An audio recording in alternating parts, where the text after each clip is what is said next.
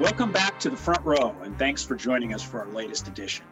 I'm Jeff Fellenzer, and I'm excited to welcome one of the best young pitchers in baseball, St. Louis Cardinals right hander Jack Flaherty, to join me for a wide ranging discussion of issues that have been impactful over this past challenging year for all of us, but especially in the life of this thoughtful athlete from Southern California who grew up idolizing Kobe Bryant.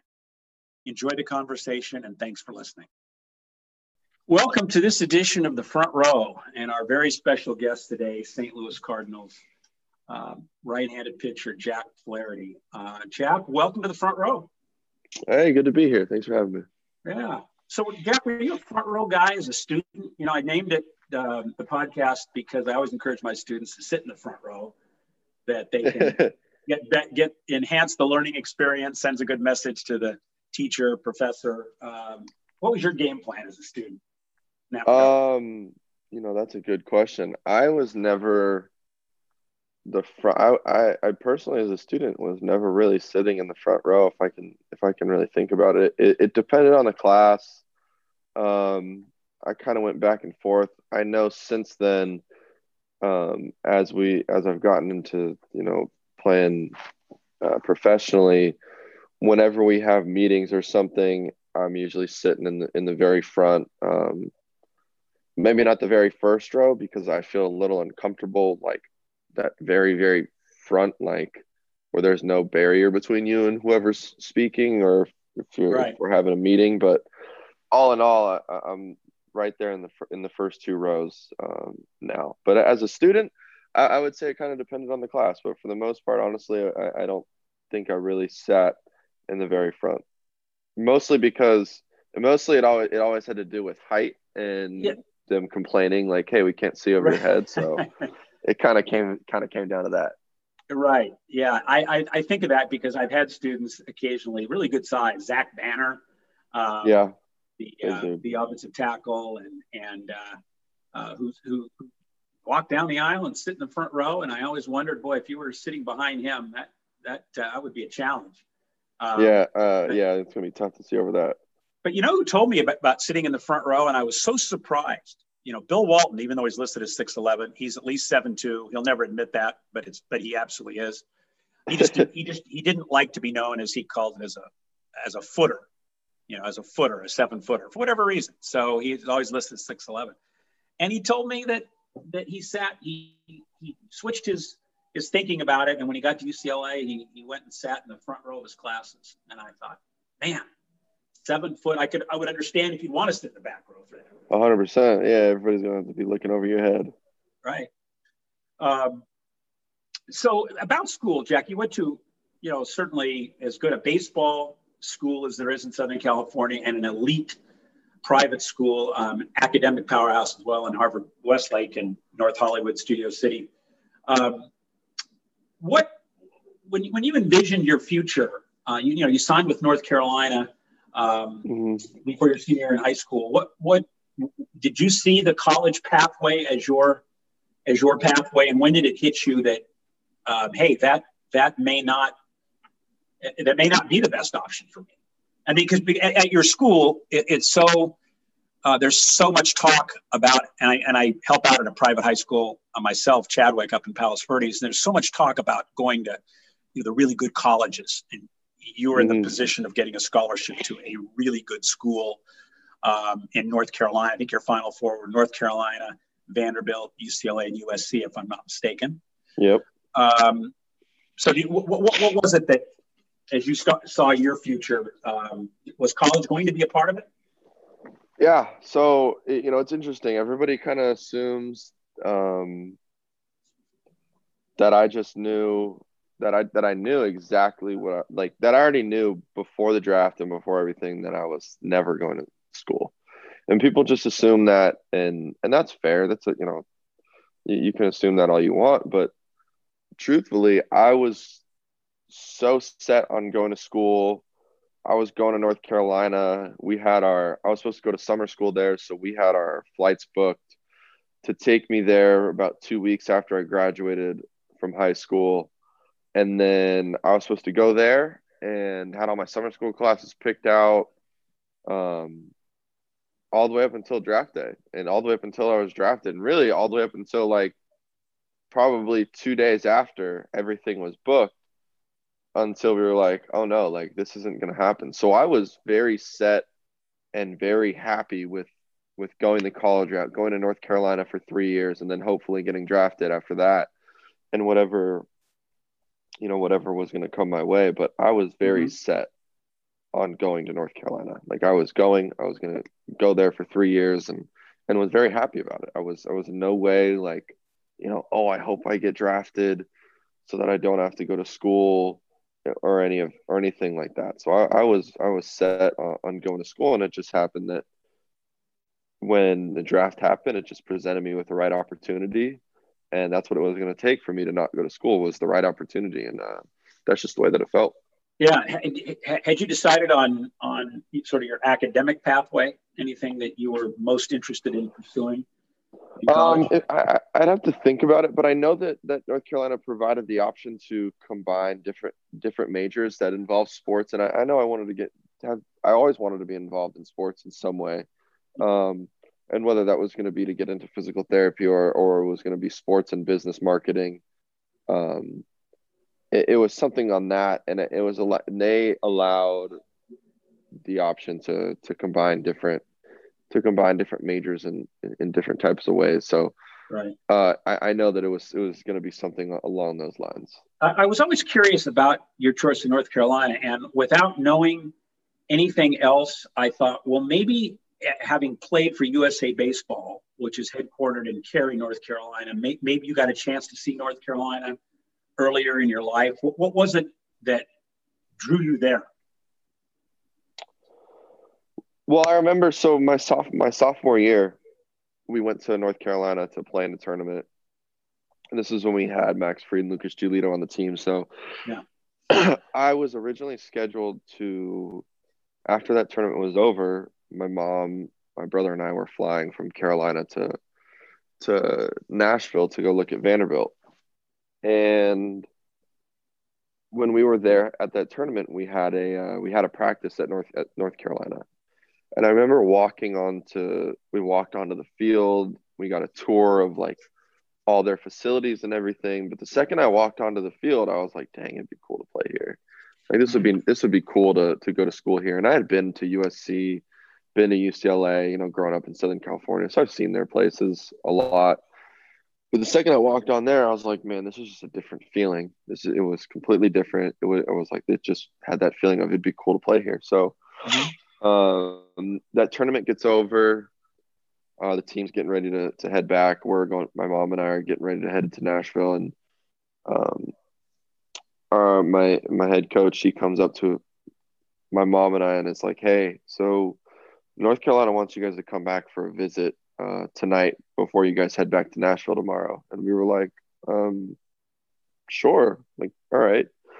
So I guess I don't know. Either I made an impression during that uh, during that practice or uh, or it was during uh, during that tournament we had. So it was one of those things. We went back there, we checked out everything. I had a great meeting with the coach. Um, it, just went really well, and I, you know, I was lucky that they came back that summer, pre- presented me a scholarship offer. I played.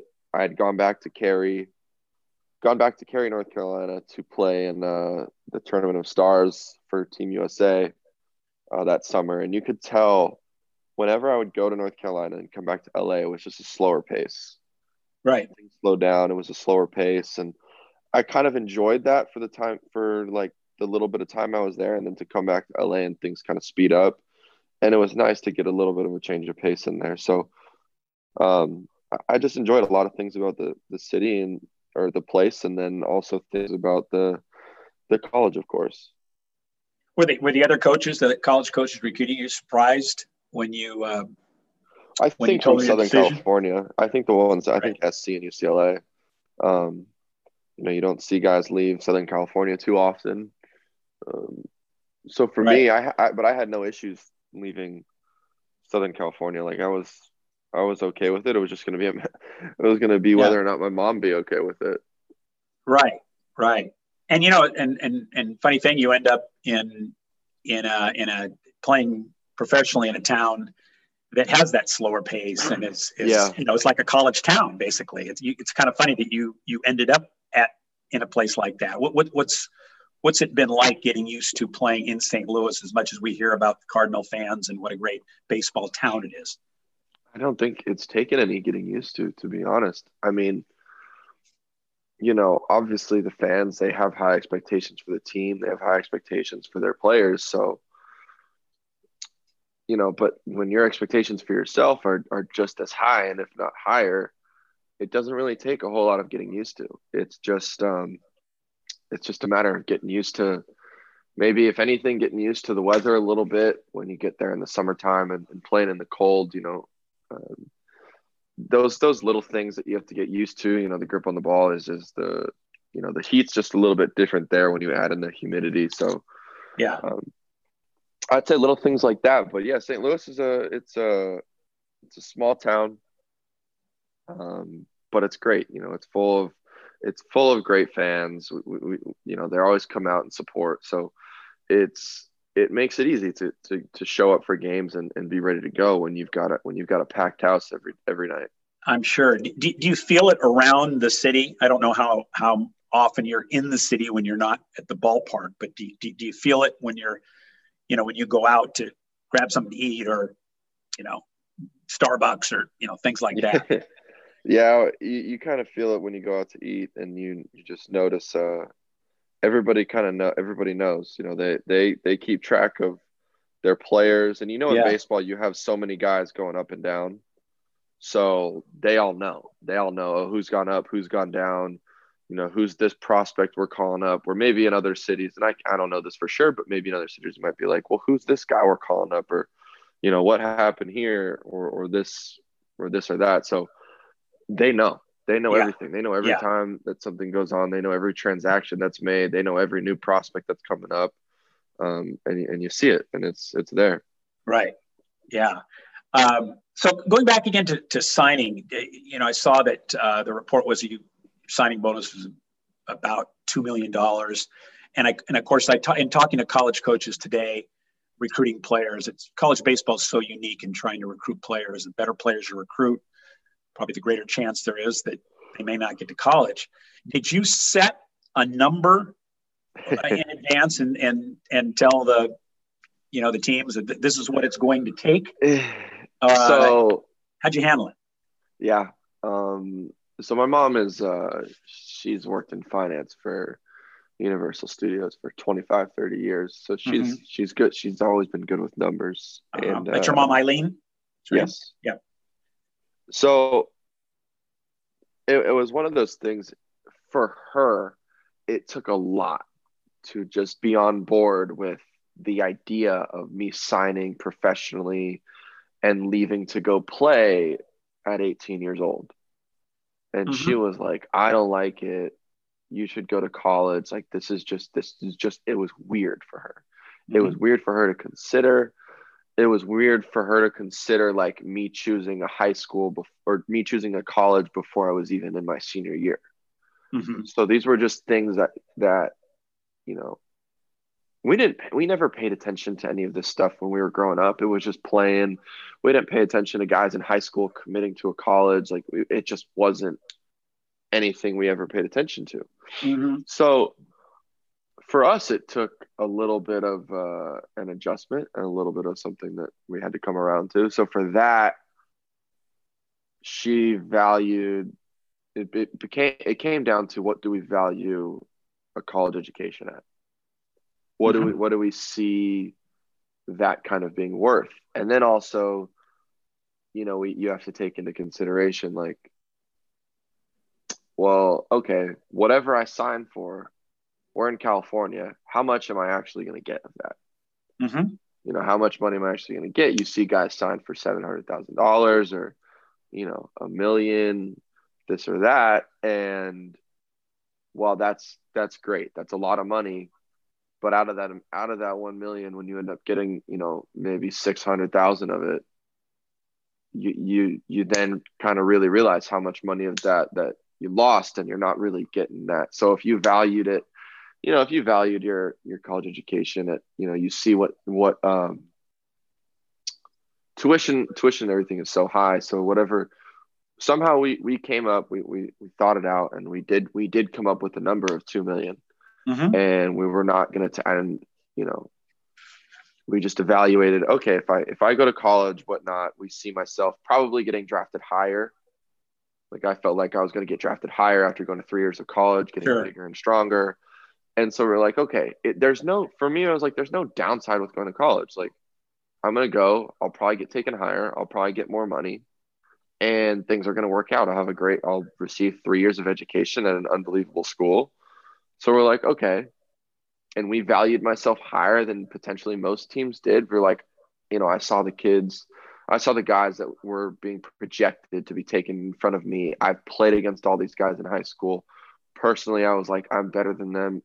So I was like, okay, if you want to take them, but it came down to we did set the number at 2 million. We set it mm-hmm. at two because that was we were like you know we'll probably get about 1.2 maybe at the end of the day 1.4 and that was going to be enough to pass up going to school for mm-hmm. and so we set that number and we, we again because i was so happy with and so set on going to north carolina there was no hesitation you know if somebody if my agent called and was like well would he take 1.5 it was just like don't even call like mm-hmm. we're unless it's two we're not going to do it and even if it came down to you wanted to do like a 1.9, like we would have said no. And that mm-hmm. was just it was a hard set number and it made the, it made the decision very very easy. Mhm. Mhm. I think in the end it makes more sense to handle it that way because it's very clear cut. It, it makes it very clear cut. You don't have to think about things. It just made it very, very easy. There was no stress on my end of like, oh, is this enough? Like this or that. And I'm, you know, I'm, I'm 18 years old when I'm when we're doing this. So it made yeah. it very clear cut and an easy decision. So, so when you're picked with the 34th pick, did you assume that being picked by the Cardinals uh, meant that they were going to give you? I, I, it's hard to imagine, although it happens occasionally, um, where a player is drafted high in the first round, doesn't sign. It happened to Gerrit Cole, happened to Matt yeah. McLain junior year UCLA coming up, um, passed up a first round uh, draft out of high school. But mm-hmm. did, did, did you assume that when they drafted you, they were ready to to um, to, to pay the two million? And did was that indicated from the very beginning, or did you get the sense they wanted still to negotiate? Uh, you know, I wasn't really involved in that in that process. For us, it was if we don't get the two million, then like so be it. But when, when I was drafted, we, you know, that night, I think we just assumed like, okay, yeah, they're going to give the 2 mm-hmm. and that'll be that. Like, there's no worrying about it. There's no questioning it. It's just, we're going to get the two and move on from there. So if they weren't going to come with the two, then I was going to go to North Carolina. And it was mm-hmm. pretty just clear cut um, and very simple for me. It, there was no stress or anything on it. So it, for me, it just it made the decision very easy. Mm-hmm. And did it take long? Did you guys? Uh, I was I was out I was out in in St. Louis within about 14 days. Yeah. Graduated high school, and I think within about 14 days, I was in St. Louis signing that signing uh, that contract. So uh, you also had experience being at Harvard Westlake, as I mentioned earlier, playing at such a high level and, and coaching and teaching that you're receiving at such a high level. And you had the unbelievable experience of having two future major leaguers, major league starting pitchers on your staff with Lucas Giolito and Max Fried that you mentioned.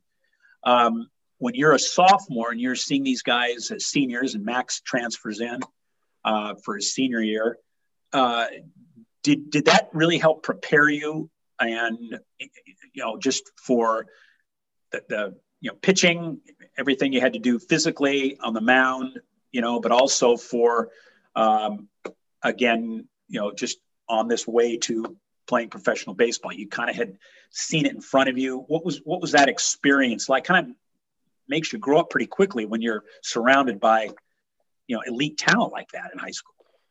Yeah, I think it was one of those we like I said, we didn't my my family my, we didn't pay attention to anything that was going on in high school sports. So when I showed up to Westlake as a freshman, and there's this dude Lucas Giolito, I didn't know who he was. We are like, oh, he's a, you know he's a good pitcher, and whatnot. And then you find out, you know, he's committed to UCLA. And then the next year you find out, oh, he has the potential to go first overall in the MLB draft. And then we get this guy, Max Fried transfer over, who has the potential to go top 10, ends up going seven. And you're like, oh, okay, this is interesting. And then you start seeing scouts show up and you kind of wonder, what, it, what are all these people doing here? And like, and then you find out, oh, there's scouts, there are MLB scouts here watching these guys. And then you come to realize, well, they're watching you too, because while they're there watching them, they're there seeing if anybody else kind of stands out at the same time. So it was kind of a, you know, you always got to come come ready to play and come with it. So under under those things, it was, uh, you know, it, it, it made it fun. You, you, I mean, you just went out and competed, and you re- didn't really have to watch that. And you know, you kind of got a taste of the process, but not really. I didn't really understand um, you know, all the meetings and everything that would go on my senior year. I didn't really know about that. I'd say those guys became a lot of help once I got drafted and mm-hmm. could ask them, you know, what does it look like? What do I need to do? What goes on, you know, as I go through rookie ball and A ball and, you know, what does the off season look like in terms of training and getting ready for the season and the throwing program and then um, getting set, getting ready for spring training, and what does spring training look like, and all of those things, all of those crazy yeah. questions that yeah. you got to figure out that you would have no real way of knowing unless I had those guys in my corner. And so they they were a lot of help. They were incredibly helpful. It was really nice to to have them um, to really just be able to reach out and contact them and talk to them at, any point to to figure these things out what's funny is that you you you should have been very used by the time you're a senior to playing in front of scouts because if they were there yeah. for, for for Max and Lucas when you were a sophomore, that means they were there basically every game you played for those three years. Yeah, it just became a part of the process. I mean, it was just like, you know, they're they're there. You're not really playing for them. You know, obviously you want to go out and perform well, but you're not playing for them. You're not like. Yeah. I was never worried about oh who's there. Um, anything like that. I wasn't worried about what, what scout was there, what scout do we have. My mom never talked to them. They she made sure that they left her alone at, at games. So that was never really our focus. We uh but yeah, I guess I guess it became as normal as it possibly could be. Yeah. Are, are, are you um are you close? Are you in touch with both Lucas and Max uh, regularly oh, now? All the time. You talk yeah, a lot about yeah. You, know, you yeah, talk Lucas, shop. mm-hmm. Oh yeah, Lucas is coming into town this very soon, but we always get together when when all three of us are in Los Angeles and and get whether it's dinner or whatnot. Obviously, times are a little bit different right now, but we're always in touch. We always talk during the season, talk shop if we see something going on with uh, you know, with somebody's stuff or or whatnot. But we're always in touch. Yeah, and, and, you reference your mom, and as somebody who was raised by a single mom who was an educator, an elementary school principal, um, so was working and a grandmother that was always around. You know, I kind of, um, you know, I know what it's like to be in the household with a, a strong sports-minded mom. What what what can you what can you tell us about your mom's influence on your life? Um,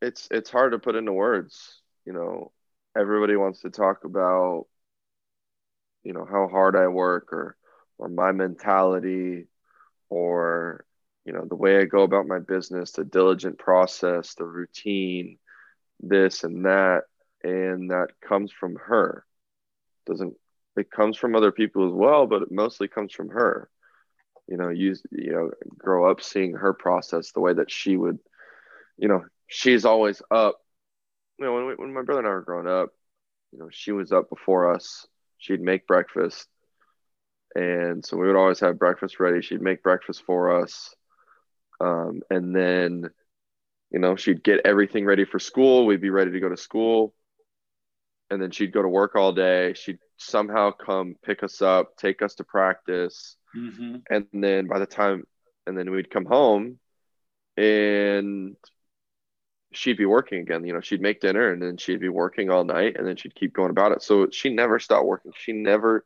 stopped with her process and the way she went about things. And then, you know, when it comes to a, a mental standpoint, well, you know, first of all, she was just she was very easy to to look up to as a role model. The way she went about her business, the way she treated people, yeah. Yep. you know how hard she worked, and the way that she went about things. So it made it really easy to to look up to her and, and idolize her for those things and look up to her as a role model. So she made those things very easy on me. Yeah, it's funny you mentioned about how she treated people. I, I say the exact same thing about my mom, you know, as a, a principal of a school. So you see how she treats everybody, you know, the, the, the, the janitorial staff and the support people. And, you know, it's funny because it, it didn't, it, it, never feels like, you know, what I'd say is maybe that generation um, or, you know, your parents and in many cases, um, they don't you know they don't promote that or advertise that but it can't help but have a really profound impact on you when you watch how somebody in a leadership position and just how they carry themselves and how they treat other people and yeah it really just shows you you know the way the way people should be treated and the way that you know you should go about your business which is which is how my mom handled everything the sacrifices that she would make on her own time for my brother and i uh, just really led to the way I handle things now. I mean, I just don't think she ever looked at them as sacrifices. That was just the way that right. she went about it. She was like, okay, I'm going to do everything I can for, um, for myself and, and great and my brother. And she would just do anything she possibly can. And so now when I have the ability to go about and go about my business and do everything I possibly can to be ready for the season and be ready for each and every start, I don't look at things as making sacrifices. Somebody else may look at it as, oh, you're giving up this or that. I'd be like, no, no, no, no, this is my job. Those things are are added on, and I'm not. I would be giving up time that I could possibly have to get ready for you know this season or this start by doing those things. Like I'd be mm-hmm. giving up like I'd be sacrificing time to get better. Yeah. And it, it's it's kind of the it's kind of the other way of thinking, and I, I felt like my mom went about her business that way. Now so she. Go ahead. Go ahead, Jack. No, no, no, no, no. You're you're good. I was probably just going to ramble on. No, no. I, I was I was curious because growing up without a father in the household, my mom became i think she was a i think she was a natural sports fan but i think she made more of an effort to become one to kind of fill that role. And although I never could tell, I mean, she was a, as passionate about sports as you could ever imagine a person being. Uh, I'm curious about your mom. W- was she somebody who was a, you know, natural sports fan, or was did that become more of an acquired taste for her as you started to develop? No, she was a sports fan. She's the one who got me into baseball. She, her brothers grew up playing sports, so she has two older brothers. I think they're older. I might need to check myself on that one. But she has mm-hmm. two brothers who all who both played sports and they played baseball, football. They kind of did it all. And um, so she was always into sports. I think baseball was her favorite. And even now, um, you know, she loved she loved basketball as well. Um, she loved old school basketball. She'll even say today, if you ask her, she's like, she can't watch the the. She doesn't watch the NBA now. She'll watch college, sports, but uh-huh. she doesn't watch the NBA now because she doesn't think it's it's just different for her. Yeah. So she's like, I'm not watching it. But mm-hmm. she's the one. She would always take me to Dodger games when I was younger. Um, she took me to my first one when I was really young, and that's that's how it started. So she was the she was the driving force behind uh, the sports love. Yeah, and she did she have a uh, favorite team? Was the LA teams? Had, had, she grown up in Southern California? She did not grow up in Southern California. She grew up in Montana. Moved hmm. to moved to Southern California when she was uh, I don't shoot. It was young. She she yeah. did it right out of, right after she graduated college. She moved to Southern California. Yeah. So she so she would take me to Dodger games. Um, when I was really young, one of her one of her bosses had tickets and um, so she'd be given tickets and she'd take me to Dodger games when we when I was young. And then when it came to basketball, uh I know that she would oh, I know that she would um she rooted for she rooted for for John Stockton um, because mm-hmm. he went to Gonzaga and that's where my mom went to school. So she would ah. root for him in in the in the '90s. Um, And then she just liked basketball. She'd watch it every so often. I don't think she ever really rooted for a team. But yeah. She's, she's she, gotta uh, be it, yeah, she was always into sports and baseball was definitely the the first and foremost. She's got to be loving college basketball this season with with Oh yeah. Gonzaga. Yeah, she was ups- yeah, yeah, yeah, yeah. She was upset when you know they weren't able to continue this past year and then um, you know, this year she's hoping she, you know, she's more upset that she's not necessarily going to be able to go and and watch it because she always they her and her college friends always go every year when they get the chance, whether it's to the West Coast Conference tournament in Vegas or if it ends up being, you know, the NCAA tournament, they like to go. So that must have been fun a few years ago. I was at the Final Four. I, I go to the Final Four most every year uh, was in the college basketball business at one time, running an event where Gonzaga was one of my teams that played three different times in the event um, up in the Bay Area. So got to know Mark Few when he was starting his career uh, as the head coach at, at Gonzaga. Had an unbelievable run. So a few years ago at the Final Four, there in Glendale, Arizona, it's Gonzaga against North Carolina. What, what, what was that? What was that rooting experience like for the Flaherty family? Oh, I never root for Gonzaga, no matter what. no, I I've, I never have, never will root for them. I pick against them whenever we do a bracket. My best friend and I always pick against them, and my mom is always upset because we never pick them. And so she was hoping and hoping and hoping that that Gonzaga would win that, so she could rub it in our face. Of course. And obviously going against North Carolina, so uh, it was a stressful game. I, you know, I got on the phone right after and uh, rubbed it in her face when North Carolina won. So, yeah, it's uh, it was it was it was nice bragging rights for me, and I still yeah, have so those no matter no matter what goes on right now. So the Gonzaga thing, the the anti Gonzaga thing, is more uh, just to have fun with the rivalry oh of course absolutely yeah. i and my brother goes to school there now so it's even more it even it exists even more where i just root against them yeah but especially rooted i was definitely rooting for north carolina um, almost pretty much every year like i was going to yeah. i was going to school there um, so yeah that was an interesting game because Gonzaga started out fast, if you remember. They, they jumped yes. out to an early lead. It, it looked yes. like, wow, this might finally yeah. be the year. It was going to be the year. They were going to boat race them and then uh, you know, better team ended up winning. Right. um, that's great. Well, speaking of, of basketball, and you're six four now. May, maybe maybe the answer is you've already kind of gotten to a little bit with saying how you know what a favorite sport that baseball was for your mom, but you know, and you being a big basketball fan, how how did you kind of get directed toward baseball as the sport that you were going to be most serious about? As you moved along as an athlete? Honestly, um, it was something I never really realized, but the people in my, the people that I look up to for advice, they knew. They knew from the get go. They knew like basketball was, and I loved basketball. Mm-hmm. I absolutely loved it. I could have seen myself, you know, continuing to play and go on. And, you know, I hoped on playing three sports when I was in high school, and it just didn't work out that way. Uh-huh. I, I had hoped on my mom would not let me play uh, tackle football until I got to, to high school, and I had hoped on on going into high school, playing football, playing basketball, playing baseball, because that's just what I did. Uh-huh. Like I like I, you know I, I played you know whatever it was flag football, but I still I played three four sports every year my entire life. Mm-hmm. Were you good in basketball? I mean, did you uh, when I was when I was younger, and then I I had a I had an injury and I had to take like a year off and um, I I never I had to put in a lot of time and effort into baseball to kind of get back to where I wanted to be, and I never really put that time into basketball. And I mm-hmm. and I, after that point, it just wasn't it wasn't quite the same for me.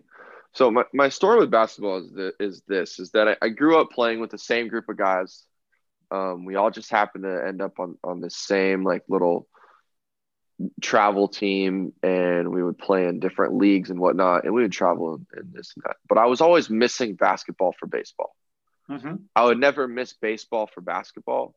I would always miss basketball for baseball and i would go there and whether that was a lesson or a practice or a game a tournament there was always if it came down to baseball or basketball, I was always choosing baseball. Mhm. And that's what one of my my mentor who was who happened to be the basketball coach, he's like, I always knew you were gonna pick baseball. He's like, you just did basketball for fun. He was like, certain guys on our team, they it was, you know, they they sleep, eat, and dream about basketball. You did that about baseball. Like basketball was was a hobby. You enjoyed it. It, it was fun. You were good at it. But at the end of the day, you would it went out no matter what it was, you were choosing uh, baseball over basketball. And so when it came down to it in high school, um, I didn't play football. I was playing basketball and baseball, but I was doing both at the same time. Mhm. I didn't like give up. And, and the way that our high school program was, the, the, they overlapped. Basketball and baseball overlapped. So while the basketball season was going on, baseball, you know, was you're getting ready for the season, you're getting ready for things to go on. So they Mhm. overlapped. So I was going from, I would be, I'd be like skipping basketball practice to go to baseball practice, and then would just show up for the games, and like Yeah. would not really know a whole lot. Would just kind of run around and figure things out. And the other, and and it just wasn't the same. And and my baseball coach, he was like, you need to stop playing baseball and go play basketball, otherwise you're gonna get hurt like you're going crazy number of hours right now like you're going to get hurt if you continue to go down this path Mhm. And i was i was confused. I was like no. I was like i'm not really to i'm not to do that. I'm not to stop playing baseball and then have to like like i've done that before. I've done that point where i've given up uh, like 3 4 months and have tried to get back in baseball shape. And it just it just takes a minute to get the timing and everything down. So he said that and I think I did it for about a week. And I just wasn't loving basketball the same way I used to anymore. Yeah. And it kind of just happened for me. Everybody thinks that he told me to give up basketball. No, I, he never said that. He told, he encouraged me to go play. And I made the decision of like, you know what, I'm good giving up basketball. I just want to play baseball. And that's just what it became. And it became a, a year round thing. Well, and I know you played other positions. You played third base on the varsity at Harvard Westlake, um, but you have you have you sort you sort of have the textbook size for a dominant pitcher. Uh, I'm just wondering, you're a really focused person um, with that work ethic. I'm just wondering if pitching was a natural to you. I mean, obviously you have to have a strong arm, but um, but just something about having the ball in your hand and on the mound it, it- was that the natural fit for you as I think it might be? No, I mean, it, I mean, it just you start pitching it when you're young because of one or two reasons: either you throw hard or because you can throw the ball over the plate. Mm-hmm. And that's the way that that it started for me. Was I I happened to be able to do both when I was young. I threw hard and I could throw the ball over the plate when it when it when it might be tough for for young kids to be able to do that. But I was able to do that. So uh, and then when I, you know, got up into high school, I, I came up, I came into high school as a shortstop. Um, we had a returning senior who was playing short at the time. And I was pitching a little bit. I didn't throw very hard. I was kind of more out of uh, emergency when I was a freshman. Mm-hmm. So I came up and you know he put me in he put me in center field just to to get me in the lineup, and then I you know I pitched every so often, and then that next year, uh, you know we added Max came over, so it was it was Max and Lucas, and I was kind of the third guy, again just because I could throw strikes. I didn't throw very hard. I was maybe I would maybe touch eighty six, which I you know in high school was is, is still hard, but it, Right. it I was like 82, 84, but I could throw the ball where I wanted to. And it was really just getting up there and trying to be athletic and, and, and be an athlete. So it was never, you know, too highly focused on, well, what is my, what are my mechanics and, and what do I do? It was just, I could throw the ball kind of where I wanted to. And then I started somehow just started throwing harder and harder. And it all just kind of developed that way. It was, it was just one of those things that I, I was naturally able to to throw the ball where I wanted to, and then as I got older, just kind of started throwing harder. And, And and, then they- the yeah, they- yeah. yeah. Yeah, yeah, and then they yeah developed other pitches and just kind of had good feel for things.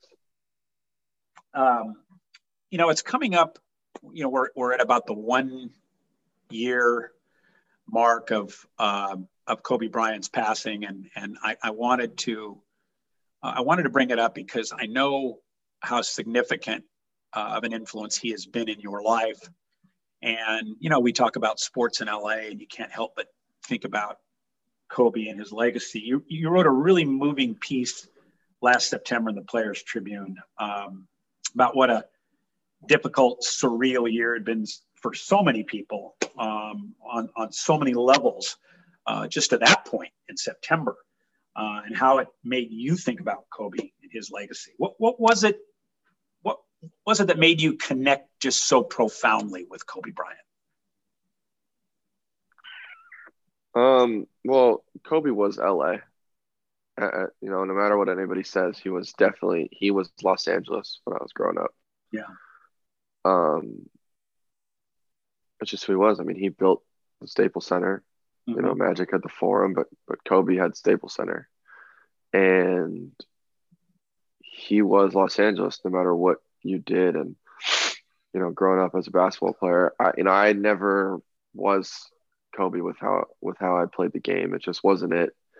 Um, but he was so incredibly fun to watch. He was, and then you hear the stories about his work ethic, and you hear the stories about, um, you know, Mamba mentality or mm-hmm. Mm-hmm. the way that he went about his business, the way that, you know, after those four air balls, you know, he goes into the he finds the high school gym and you know finds his way in there and is able to you know, get shots up all night. And then you just, you hear about the work yeah. ethic, you hear about this and that. And it was just like a driving force. You, you saw how dynamic and, and great that he was on the court. And as I've grown up, it's just been like, well, none of that happened without any of the work before that.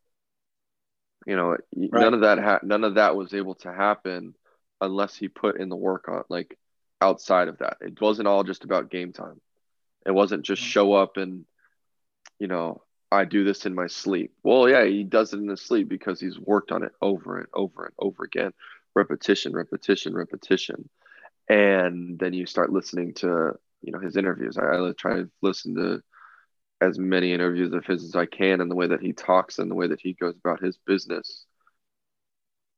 And, you know, he talks about his confidence and and where that comes from and the way that he prepared.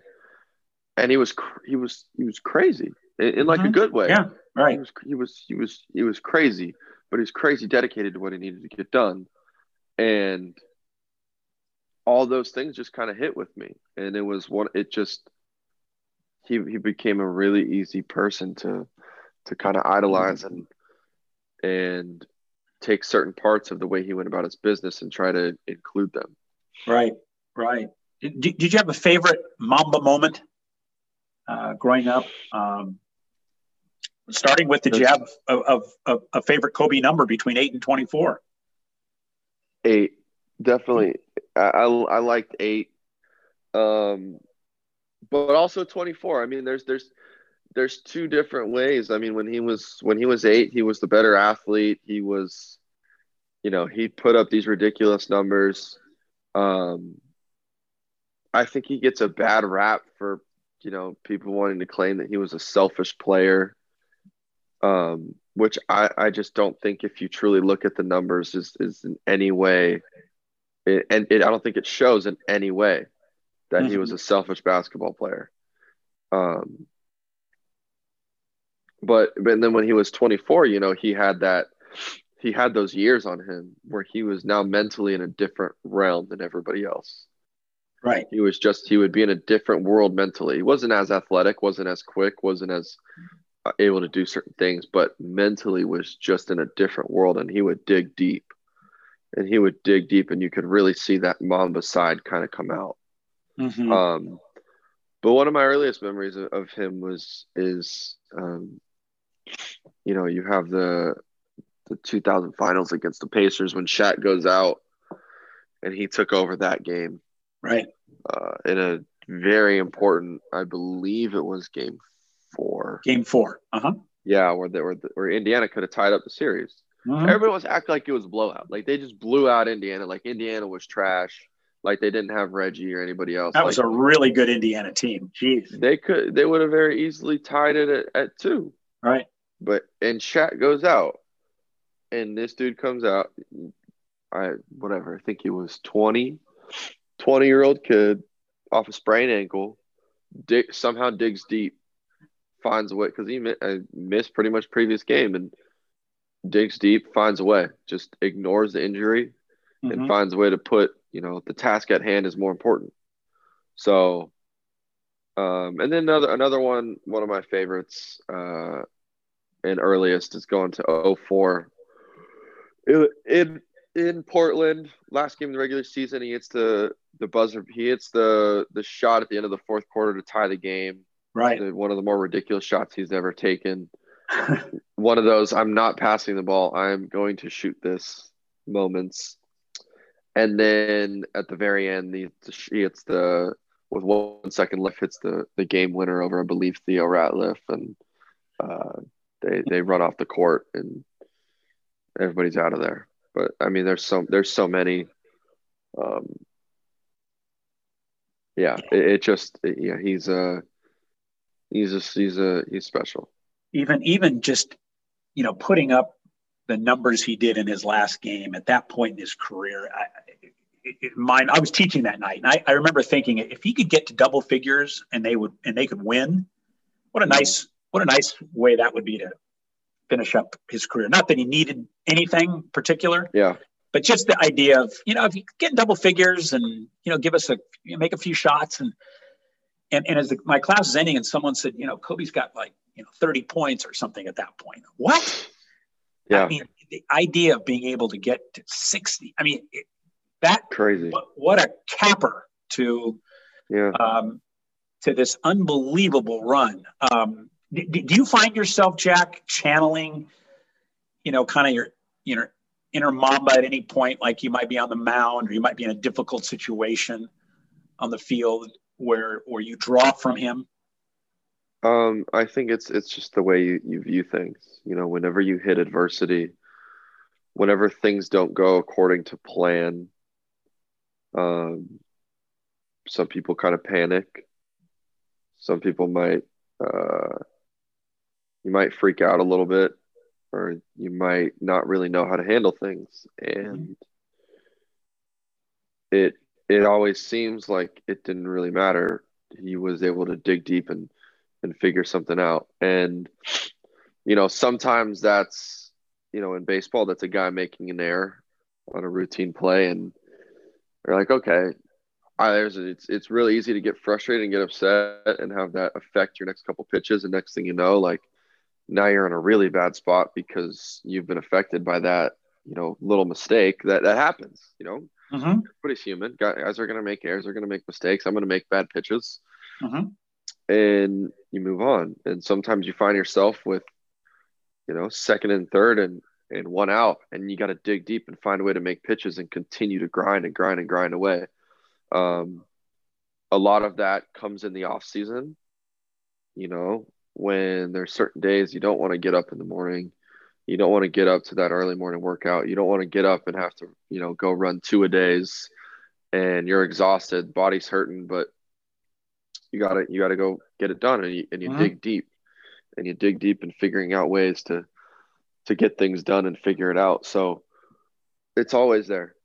It's mm-hmm. there when you when you get into that mode and you get into that zone during the season and um, you just find it. You find it. You find ways to dig deep. You find ways to um, to do what you do to to get things done. And yeah. um, some of that is you know you think about like you know what would Kobe do in certain situations, whether you know am am I going to skip this rep? Am I going to skip this uh, these last couple sprints? Am I mentally going to skip these last couple sprints? I may do them physically, mm-hmm. but mentally I may be looking towards like, okay, I can't wait to be done, and mm-hmm. maybe those last couple reps aren't aren't as hard as they as you could have made them. Mm-hmm. mm-hmm. You know, and by the way, what, always, what, go ahead. I'm sorry. Yeah, go ahead. No, it's I mean it's not always like, you know, physically you may be there doing something, but are are you mentally completely present. Right. And by, by, the way, what a great legacy! You talk about legacy, and and, it, and you, it's manifested in so many ways. But what a great legacy for someone to leave that. You know, here's this here's this guy in a different sport, you know, trying to trying to have success and get through a big game or big situation, and for someone to have done something that causes you to think about him to help you get out of that situation. I mean, I don't know. I don't know if you can have a legacy that means more in a sense. Talk about talk about positively impacting lives. Like you just gave a great without example. Question. Yeah, without question. I mean, I just don't. I think you know, got people realize it, and that's kind of where the article came from this year. Was you you, you saw a lot of you know, um, you know, let's just forget 2020. Can we move on to 2021? And I just don't think that was the the way that it was like. I don't. People are dealing with adversity in the wrong way. Mm-hmm. Of just like trying to forget it and trying to ignore it and not look at it and look at it as another challenge, which is the way I think Kobe looked at everything. I've looked at it as, oh, this is just another challenge for me. This mm-hmm. is another challenge for me, and how am I going to go about, you know, attacking this? And that's that's the way it is on the mound. Sometimes is okay. Here's another challenge for me. Here's another situation where we we've got another challenge. We've got another. You know, we're in this. We're in this situation, whether it's my own fault or whatever's happened and we got to find a way to get ourselves out of it and find a way to you know whether that's limiting to one run or or no runs or limiting damage and you got to figure find find out a way to figure it out so mm-hmm. mm-hmm. that's kind of what the year was like last year you know mm-hmm. and, and and even so still still going on this year mm-hmm. where mm-hmm. this isn't over and people have kind of been waiting for it well when's it going to be over so we can get back to doing this or doing that well how are you taking the time right now right. to to take on this challenge and take on this opportunity. And how you know when i wrote it in september how are you going to make october november and december better than you know the previous five six months that have gone on? Right. What are you going to do? How have you spent your time? Have you gotten better? Have you have you accepted this challenge or have you kind of run from it and been like oh i want to forget 2020 mm-hmm. i just want to mm-hmm. i just want things to go back to normal. Right because because when when 2020 ended, you know, six days into the new year, you had, you know, you had the Yep. the insurrection, what happened at the at the Capitol. So it wasn't yep. as if it was yeah. magically going to turn around into all of a sudden nope. being problem free. Nope.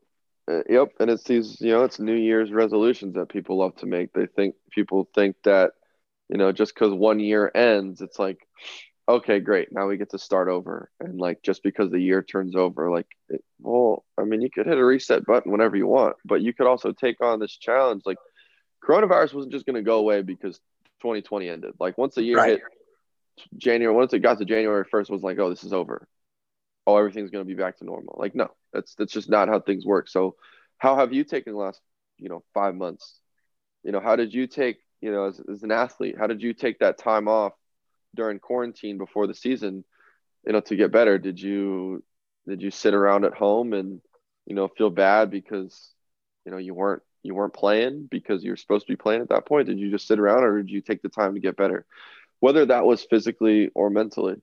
And there's always time time to find ways to get better, which is how I just feel that's the way I think Kobe would have taken things. Right. And whether you're an athlete or whether you were working in business, like you know okay you're not able to go into the office every day and you know you're a parent you've got your kids running around and you're trying to get work done. Well are you gonna how are you gonna handle that adversity? How are you gonna handle that opportunity? Mm-hmm. how are you gonna take that mentality and put it to what you do? Yeah. Are, are there are there teammates you have the cardinals or other guys around the league friends of yours that have similar feelings about kobe that you can really talk to about him uh, that are big basketball fans or just kobe fans um, that you've really connected with? Sports? About, yeah, like uh, teammates uh, of yours or anybody where you you know you can always like somebody who appreciates Kobe to the level that you do that you're around um, uh, um, on the team or around the league even.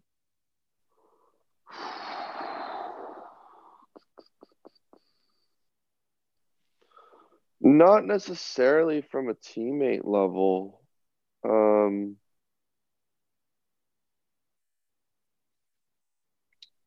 and I'd have to think about around the league. I just know my closest friends all look at him and all look at Kobe and uh, really appreciate everything that he was about and look at him with the same love and respect and um, you know his idea the, his ideas and the way he went about his business the same way. Yeah yeah. Um, i don't i don't necessarily know about around the league.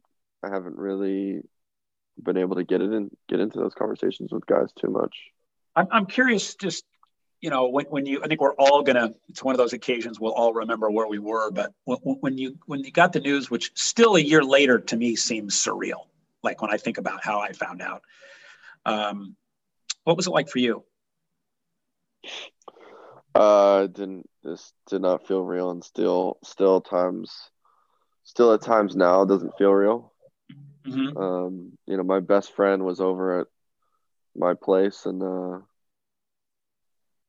we were we had just well he came in woke me up with the news and i didn't think it was real.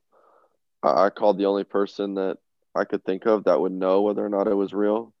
Mm-hmm. and uh, that, i mean it hit right then and there. I was like oh this is a real this really is happening. Because it was before news stations had picked it up. It had just been reported by tmz and whatnot. So it's kind of right.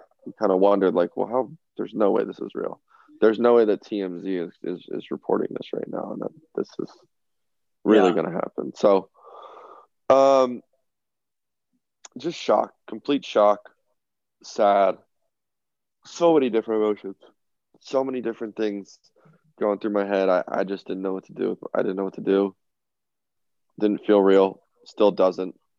Still, even to this day, it's just kind of like, no, he's here. But because yeah. you can feel his impact, you can feel those sorts of things. Yeah no, no, no doubt. Um, and, and, you and you were at that first game at Staples Center after after Kobe's death. That yeah memorable night um, against against Portland, and and you know heard LeBron and what what he said. What what was it like? What was it like being in the building that night with the with with a, a packed arena of almost twenty thousand people that were, I'm sure, almost all feeling similarly as you felt. What was that shared experience like for you? Oh man, you know, it was it was honestly by chance that I was that I was there, um, because obviously they were supposed to have played. I think on Tuesday they were supposed to have played against right. the Clippers, and and right. they they canceled that game, and then I just happened to have tickets to that game on Friday against Portland, and um, it was cra- it was just it was crazy to be there, um, and seeing everything outside of Staples Center, really seeing his impact and seeing how many people he affected, and how much people truly cared, and how much he affected the city, and everything going on. Everybody that had brought down you know little kobe pictures or memories and flowers and seeing all of that and then getting into the arena. And it was one of those I was like, okay, and it was with one of my best friends. I was like, we're gonna be we're going down there early. We're gonna be in there. And I was it's the earliest I've ever been for a Laker game, which was like, I don't know, an hour, hour and a half. Uh-huh. And being in there and you know, they gave they did the tribute and then hearing the hearing the Kobe chants in the arena when the lights went down, hearing the MVP chants, it just was it was surreal. I mean, it was emotional. It was a lot of people coming together, um, but it was it was crazy emotional. You know, hearing Bron talk, uh, and just the fact that he was able to talk. I, I can't imagine how tough that was, and mm-hmm. seeing the tribute and, and, going out and playing after that. It was. Uh, I don't know how I don't know how the NBA played on that Sunday when when I don't know how guys were able to play. Yeah, I wonder that. I wonder that too. Yeah. See the impact he had. I don't know how they were able to play on that day. That was yeah. uh, that was crazy. But being in the building was just uh, full of emotion. I mean, you you really it was like you were able to attend his memorial service. In some ways, that was that was almost what that was. That's uh, what it felt like. That's truly what it felt like. It felt like everybody had come together and you know celebrated his life. Yeah. And by the way, how about Damian Lillard that night channeling his inner Kobe? to the tune of 48 points and a victory. That was pretty impressive too. Never, never doubt that dude. That dude is that's a bad man right there. And you know, he ain't the biggest guy on the court, but he he was that night. He he really put it together, and he was special. Yeah, yeah, and you know, among many many things you say about Kobe and his impact, I mean, you just you started to see the the influence he was going to have on the women's game. You know, and obviously yeah. with, with his daughter, with Gigi, and what where, where she was maybe headed, and uh, but just you could just tell he'd impacted so many so many um, female athletes, and um, I think I think his influence in the women's game was not that it still can't be significant, but it would have been just it would have been uh, it would have been wonderful to have seen just how he could have affected uh, women's basketball in the WNBA. And I, I know I know you have uh, strong feelings about the league as well. Yeah, you're you you definitely got to see a little bit of uh, what Kobe was able to do in the WNBA, um, and what he's able to do for women's or for just women's basketball going forward, and what it was potentially going to turn into. Mm-hmm. So, you know, you're just kind of hoping that these other athletes and other guys in the NBA can help in some way to you know help progress the WNBA going forward because you you know they all were impacted by Kobe in different ways and you're just kind of hoping that well they will take um, what Kobe did and what Kobe wanted to do and they will kind of okay let's help continue this impact that this man was going to have let's let's mm-hmm. continue moving forward with this progression because we saw how i mean you got a taste of how special it potentially could be um, so that was that's the hope of you know continuing to go forward and continuing to you know make yeah. that impact that that kobe was was was really striving to make yeah so yeah. jack your middle name is rafi uh, is there a story behind that? Uh, um, no, there, there's no there's no story behind it. the The proper pronunciation is is it's Rafe, but uh, got it. Rafe, my mom my got it. No, it's all good. No, no worries about it. Everybody everybody wonders when they when they see it, they wonder how do you pronounce it, and uh, yeah, so it's it's definitely different. I think my mom got it out of a book or something. There might be a religious uh, meaning behind it. I don't um, I don't know the whole the whole story behind it if there is one. Yeah, yeah. Um, well, I, I, I am wondering. You, you, were at home when um, in Los Angeles when um, George Floyd was killed, and and people took to the streets, and it, it became became this, you know, real racial reckoning in our country. It was a very significant time, really, in history, and um, Black Lives Matter, of course, became a powerful movement, and and you had strong feelings about that. Um, can you take me back to when you saw those images on the screen and what you were thinking, and and what kind of an impact did that really have? Um, you know, it, it's hard to put into words, but when when that happened, you see the video of George Floyd, it just kind of struck a nerve. It, it hit a it hit a different type of nerve there watching that thing, watching that happen and um, you know you could see the outrage from you could see the outrage from from people around the world and and then you kind of see the sports world kind of stand up and and guys like you know guys like Bron and and others throughout the throughout sports kind of take a stand and then the WNBA different players here and there taking stands and speaking out. And um it was one of those things where I just tried try to compile my thoughts and, and put it into words because it was just it just hit different. And you know it started it started a wave where where people were able to come together and um you know at, at that point it was it, it was it's always been something that has been talked about when you talk about you know systemic racism and uh, social injustice and a lot of people choose to kind of ignore it because it's not right in front of them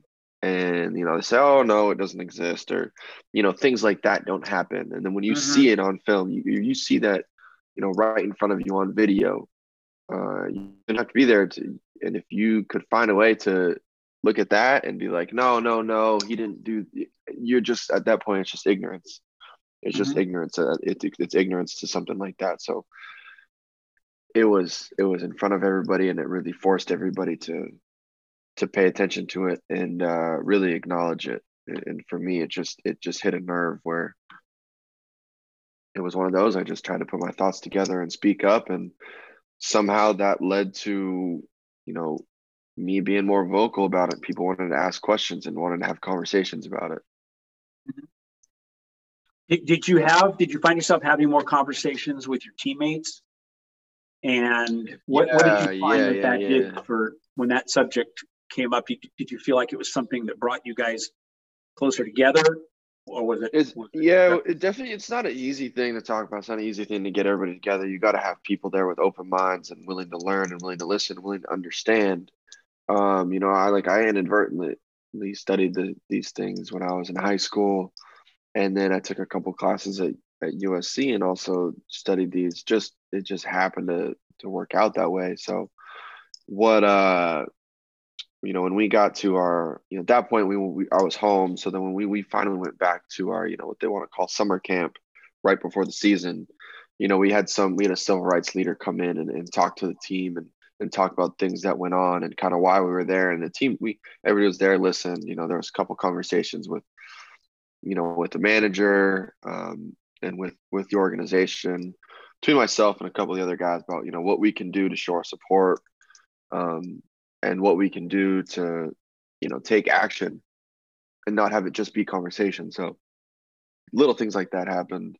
Um, had a couple of conversations that you know when i know one of our coaches pulled me aside and he just asked about he, he I, I can't remember exactly what he asked about but we, we had a nice long like you know, probably 30 minute conversation, just going back and forth of, uh, of little things. And, and I was able to explain a few things to him. But again, it started with, you know, I had to, I had to understand what, what I was talking about. So I had to, I had to educate myself on certain things as well. So while I was home, I was able to do that, you know, through talking with people or watching different documentaries or reading up on it and just, you know, educating myself, then re-educating myself on certain things.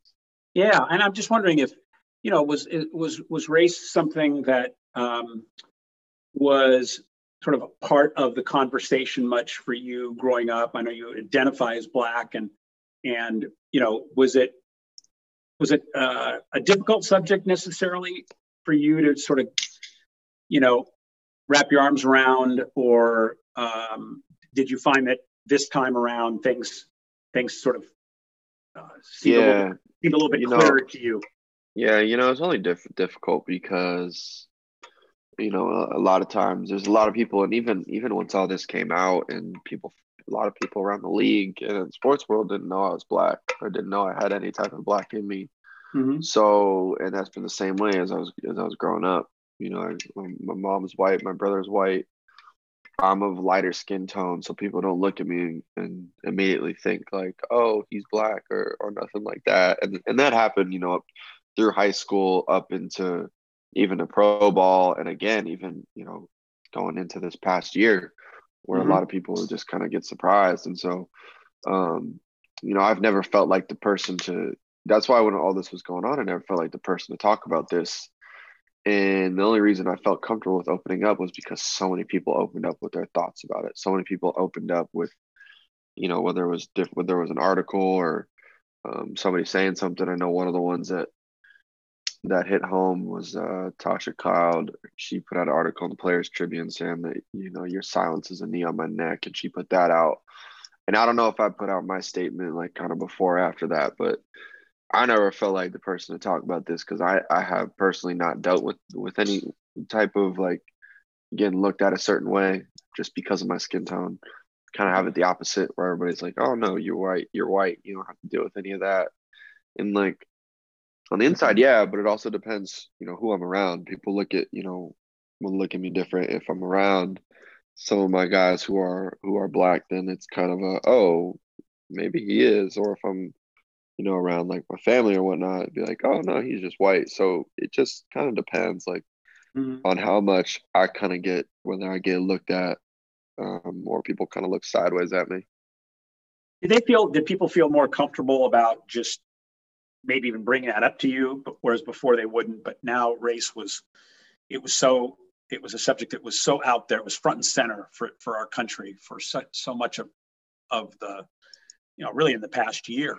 You know, right? You know, there's we're dealing with COVID, and then and then you know we're seeing the images on the screen, and and all of a sudden we're in conversations, and I'm wondering if it now it was maybe, it, it, you know, it was kind of easier, you know, and you you you could um, you could connect well maybe with teammates, whereas before they wouldn't have brought up the subject and, and getting your yeah. feelings out or finding out about your uh, you know yeah yeah. I think i think that having these types of things come out and people having conversations makes it easier for people to ask questions.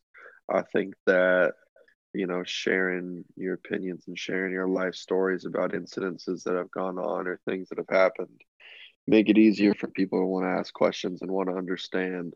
I think seeing the video of George Floyd and seeing everything and the cops being let off and, you know, seeing Breonna Taylor, uh, you know, how that whole situation has unraveled and then seeing the Jacob Blake situation, which went on like months after the George Floyd incident and was in the middle of the season where we basically, the sports world shut down um, with the Jacob Blake incident that and people seeing that and it just being front and center.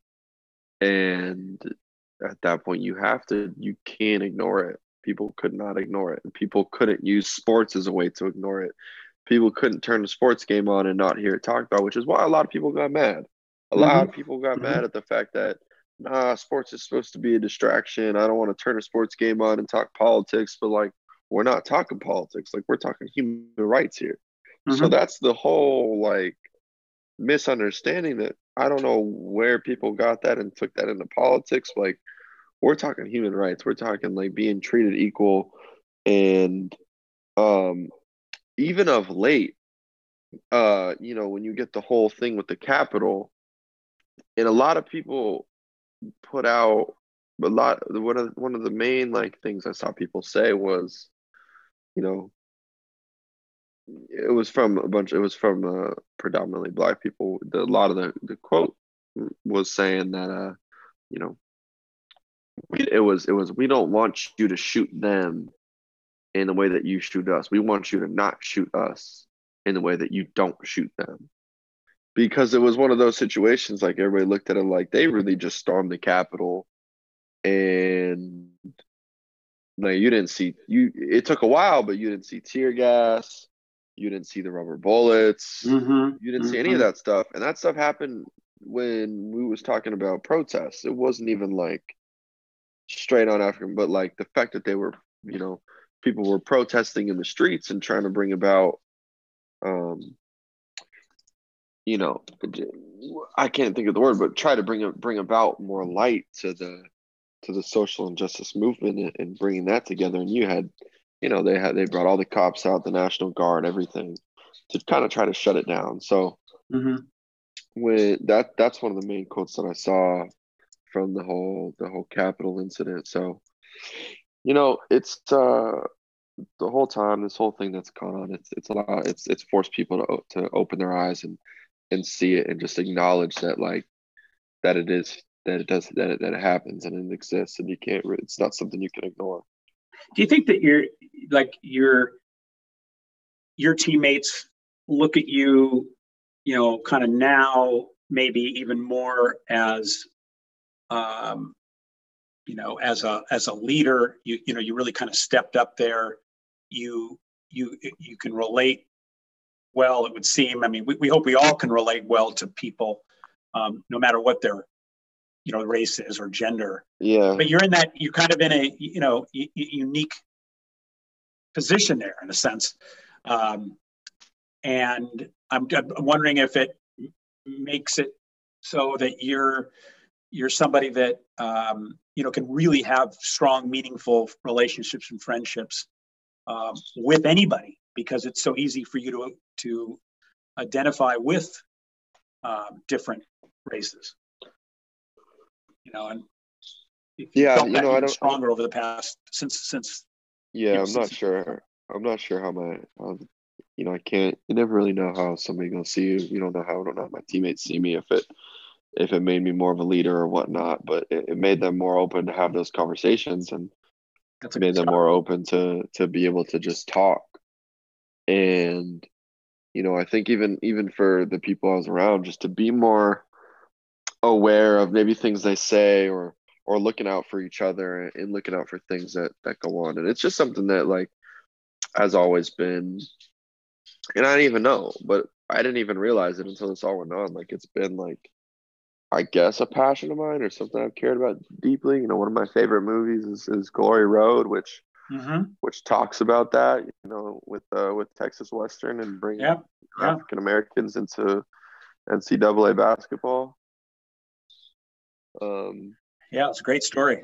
It's it's it's one of those that, I, and I don't even think most people know about it or, or, or know that movie, but it is it's touching and it's and it's and it's just a it's a great one. So I, I don't know how my teammates see me, but they were definitely open to to having more conversation and doing that. And that's all I really care about. Yeah, yeah. Uh, you know, there's something in that Players Tribune um, essay you wrote uh, that stuck out, and you just said, um, you know, speaking of the idea of having an impact on people's lives, you said uh, every day is an opportunity to make a difference in people's lives. Mm-hmm. So it, it, it really it sounded like this there was some clarity somehow for, for you to maybe see what maybe your mission could be in addition to wanting to be the best pitcher you could be but just how with your platforms how you really could impact the world and um, that it just it sounded like you know you re- you really felt good to be able to say that and, and, yeah I'm, I'm, sure you're going to be able to go out now and, and and do some great things in the years ahead yeah, you know, I don't know the exact quote, but but Kobe talks about it. You know, he's like, that's what I don't know if he says something like that's what you know, true greatness or um something like that. But it's he he his it's something about you know the most important thing you can do is like the impact you can have on other people's lives, and it's it's, it's I think that's yeah. his quote. And then, you know, Jackie Robinson has the quote, you know, a life is not important except in the impact it has on other people's lives. One and of my all time favorite quotes, that one. One of the, it's one of the best ones. And so, you know, I think it's something that people, athletes and, and other, and other people are starting to realize that, that you can do it at any, at any point in your life, you know, and it may be something small. It may be something small that impacts somebody that you never see again Right. You may never see that person again. You may you may just you may open the door for someone, you know, wish them a good day, and that may turn that person's life around because they may have been having a terrible day. And you tell them, you give them some, give them a nice compliment or tell them something, you know, you wish them a good day, give them a nice smile, and they may, and it may just turn them around, and you'll you'll you may never know, you may uh-huh. never know how you impact someone. You may never know, but it's something about treating people right, treating people with respect, and then if you're able to do it on a bigger on a bigger surface where you're able to give back and affect people and affect communities then then that's where you see true impact and i, I think athletes uh, maybe aren't it's tough to think about this all the time but you know you have to realize you're you're being watched wherever you go whatever you do you know there's no like hidden moment out in the field two hours before a game. I mean when there were fans in the stands. Um, yeah. somebody's some you know kid's got binoculars on you and is watching how you carry yourself you know things like that. You're you're you're always being watched. So you you have a chance to be a role model and an you know and an impact player always. Yeah. And you always the, have the the awareness of that. Yeah. You always have the chance. Everybody's always looking at you you know um you know people want to look at you know maybe how Deshaun Watson's handling the situation now about trying to get out of Houston, but then you look at the things that he did for that city and what he's done for the community. You know, shout out to Sean, but you know, he he's really given back. I know when he was a rookie, I think it was he gave like it was something he gave like his game checks away or he did he gave he did it was something to give back to the to the workers at the stadium and he's just mm-hmm. continued to do stuff giving out stuff giving out stuff at thanksgiving like you see it all over you see guys giving back you know our I mean, my teammate Adam Wainwright just won the Roberto Clemente Award, and that's one of the most selfless individuals I've ever been around. And he said that's the that's the coolest award he's ever won in his life, mm-hmm. um, because it just meant he impacted so many people, and you know, it was never about the recognition. You know, I think he found it cool to win the Roberto Clemente Award because he got some recognition for it, but he didn't he didn't do it to oh I want to win the award. He did it to impact people. and right. the award just kind of comes with it. Yeah, yeah, what a great honor! It's one of my one of my favorite awards in sports is Roberto Clemente. Part of it is because he was my favorite player growing up. Yeah, uh, yeah. Speaking of another great player and somebody that played during that same era, you've had a chance to connect with as a as a um, as a Cardinal and and um, just lost um, Bob Gibson not too long ago.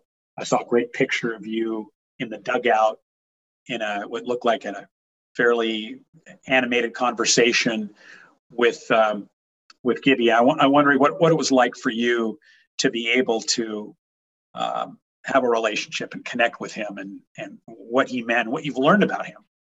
Yeah, um, I mean that's special. You know, I, he he gave me his number, he gave me his email address, and just to be able to pick up the phone, I picked up the phone a couple multiple times in the off season just to call and talk to him. You know, first see how he was doing and whatnot. You know, he he he he was he looked out for me. He was trying to have a conversation with me. I didn't even know. I was going about my business during the day. Somebody came up to me and told me Gibson was looking for me. And I was like, dang, okay. I dropped everything I was doing, ran over there, went yeah. into the dugout, was like, all right, let's talk. You know, how you throw how did you throw your slider? What was your mentality? And I just pick up the phone and whenever I had a question and and try to develop a relationship with a legend. You know, if you get a legend like that, you're able to learn from from someone like that. It's never going to be bad. It's never going to be a bad thing.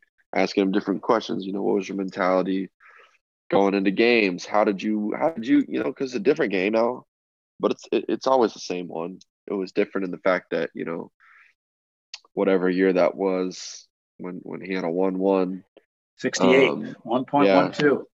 Yeah. yeah. And you know, he uh I don't know what it was. He still lost like nine games, whatever. Yeah. Absurd, but I think he threw like in his career, some or whatever it was that year. He threw a, however many CGs, like 28 complete games. and the and the question was like, yeah. how'd you do it? You didn't get tired? Like, I know you didn't just throw 110 pitch complete game every time. Like, some of those had to be 140. Some of them might have been some. And he's like, yeah, of course I got tired, you know, but did I think that whoever was in the bullpen was was better than me? The answer is no. So if if uh, I forget who his manager was, it might have been Red. Red Schoendienst, yeah, uh, yeah, I think it was Red. So you'd be like, well, do you think that guy's better than me? And if he thought so, then he'd take me out. And if he didn't, which most of the time he didn't, he'd leave me in there, and I'd just keep throwing. You know, I'd get tired at some point, but at that point, you you know, you give it everything you got whatever whatever bit of tiredness you have, like you just got to keep going through it. Well, and and what I mean, there, there there may not have been a a more fierce competitor at any position, let alone on the mound, than Bob Gibson.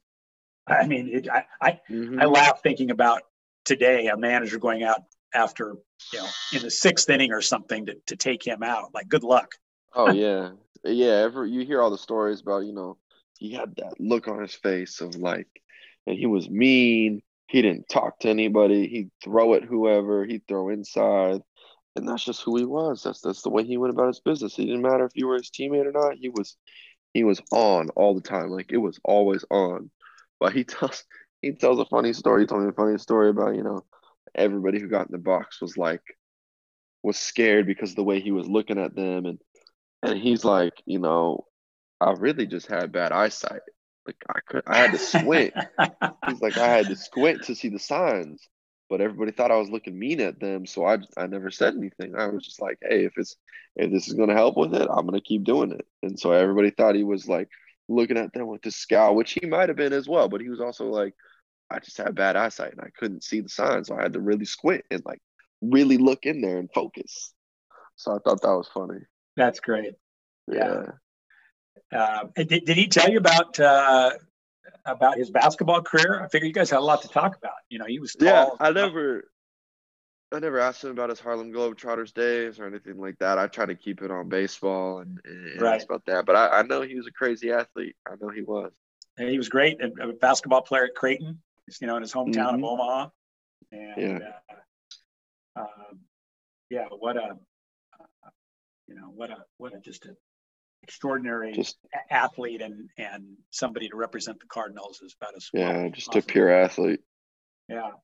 Um, well, speaking of great athletes, um, it looks like you may have a new teammate next year, um, just about as good at, at his position as there is in, in Nolan Arenado, who appears to be on his way um, to St. Louis to play third base. What would your thoughts be if if um, the deal does in fact happen and you look over and you have Arenado playing behind you? Shoot, man! If you ain't excited about that, I don't know what there is to get what there is to get excited about. You add a guy like that, who you know, arguably, whoever you want to ask, potentially, then, you know, uh, you know, the the best third baseman in the league, right? You know, right up there with with the top guys, with you know, with with Rendon, with with Manny, uh, you know, however you want to look at it. But yeah. to have him over there third, and you add a guy like that in the order, you know, you put him and Goldschmidt back to back, and uh, you instantly get better. You instantly get excited knowing that, you know, if there's a ground ball hit over there third base, like it's out pretty much 10 out of 10 times. Like that dude's won gold glove every year, like for a reason. He's that good. And, and he puts up those numbers. So it's nothing but excitement. You know, I'm just looking forward to getting to know him, seeing, uh, seeing how he goes about his business. I know he works hard and, uh, you know, it's a, it's a good addition to the clubhouse. Yeah. Well, and, and, uh, you know, it underscores the, again, the, you know the business of baseball you know just where you know it, it looks like they that that he and the rockies had you know it's sort of uh, gotten to the kind of the end of the road it's going to happen. You're going through your own situation in the business side with with arbitration. Um, does it do you, do you get do you get that reminder every once in a while that hey it, it is business and i know you mentioned your mom with, with kind of her business background uh, what's what's what's it been like going through um, arbitration for the first time? Um, I think just in everything, you you you understand like slowly but surely, like it is it is a business. Like this game as as you get older, you know, you always play the game. You always got to remind yourself why you play the game, and that you play the game because you fell in love with it, and that's where it starts. Um, you know, the whole business side of things, like it just it, it happens. It is the way it is. You you start to understand things. So um, in terms of that, like it, it's just you know it's just something you learn. You start to begin to understand, and you and you see the way things work. And um, but at the end of the day, you just all you can do is go out there and take care of you, and yeah. take care of your job, and, and do what you can to help the team win. And uh, at the end of the day, it's about winning. Everything else is kind of going to take care of itself. Yeah, yeah, no doubt. Jack, this has been great. We've really enjoyed this. Really enjoyed getting to know you, and um, and hearing some of your thoughts about uh, about the game and life and and things going on in this country. And appreciate you uh, being willing to share this. And really excited about you and your future and things you can do. And um, and look forward to following you for years to come. Really appreciate it. No, absolutely. I appreciate you guys having me. Thank you so much, and and uh, good luck this season. Look forward to seeing no, you. Thank you. I thank you. I'm looking forward to it. It's going to be fun. Yeah. Jack Flaherty.